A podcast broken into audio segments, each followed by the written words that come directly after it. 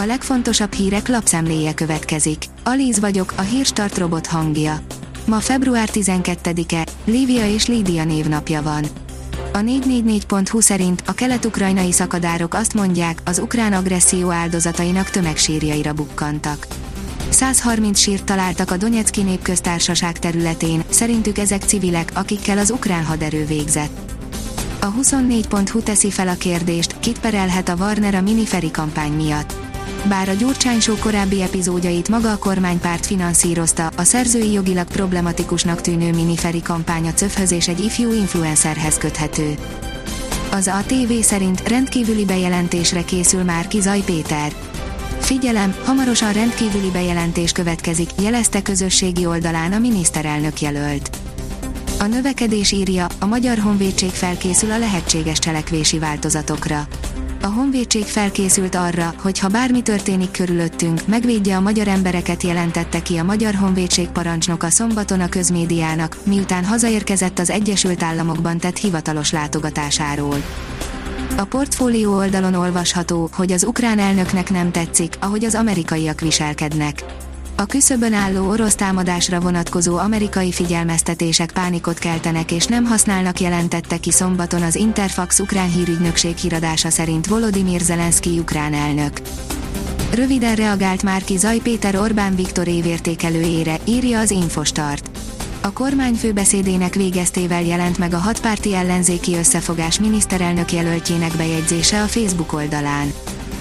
Az M4Sport.hu írja, a Gyirmót elleni bajnoki előtt 20 perccel jelentett be új igazolást a Paks. A Paksi FC hivatalos honlapján jelentette be, hogy megvásárolta Kovács Nikolász játékjogát a Budapest Honvédtól.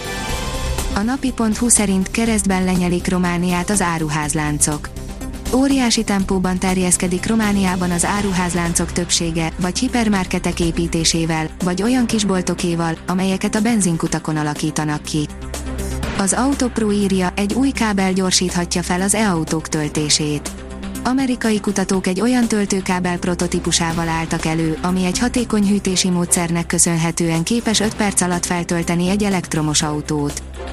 A Noizz szerint honvédség parancsnoka, felkészültünk arra, hogy ha bármi történik körülöttünk, megvédjük a magyar embereket. Az élesedő orosz-ukrán viszonyra reagált Rusin Sandy Romulus, a honvédség parancsnoka Washingtonban. A Vezes írja, 1,4 milliárdot dobott el egy magyar lottógyőztes. Több elképesztő, köztük milliárdos nagyságrendű nyereményt is hagytak veszni szerencsétlenné vált, ám egykor szerencsésnek tűnő magyar lottógyőztesek. Az M4Sport.hu szerint Bánhidi Ákos, a felelősség a miénk, edzőké, Nógrádi Bence nem tehet semmiről. A pénteki nyilatkozatokban úgy tűnt, a férfi rövidpályás gyorskorcsolyaváltó kudarcáért Nógrádi Bencét tették felelőssé a versenyzők és Bánhidi Ákos edzőmenedzsert egyaránt. Bánhidi tiszta vizet öntött a pohárba, nem megmásítani szeretné mondandóját, pusztán mélyebben megmagyarázni. A Liner oldalon olvasható, hogy Lampard már is megkapta az első pofonját az Everton edzőjeként. Mindenki tudja, hogy időre van szüksége a Chelsea korábbi sztárjának, de látszik, hogy nem lesz könnyű dolga. A hét leghidegebb éjszakája következik, írja a Kiderül. A derült, szélcsendes időben vasárnap hajnalban kedvező feltételek mutatkoznak, hogy országszerte fagypont alá csökkenjen a hőmérséklet, de a fagyzugos helyeken akár -10 fok is lehet. A Hírstart friss lapszemléjét hallotta. Ha még több hírt szeretne hallani, kérjük, látogassa meg a podcast.hírstart.hu oldalunkat, vagy keressen minket a Spotify csatornánkon. Az elhangzott hírek teljes terjedelemben elérhetőek weboldalunkon is. Ha weboldalunkon hallgat minket, az egyel korábbi adás lejátszása automatikusan elindul.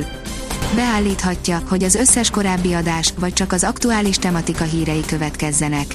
Köszönjük, hogy minket hallgatott!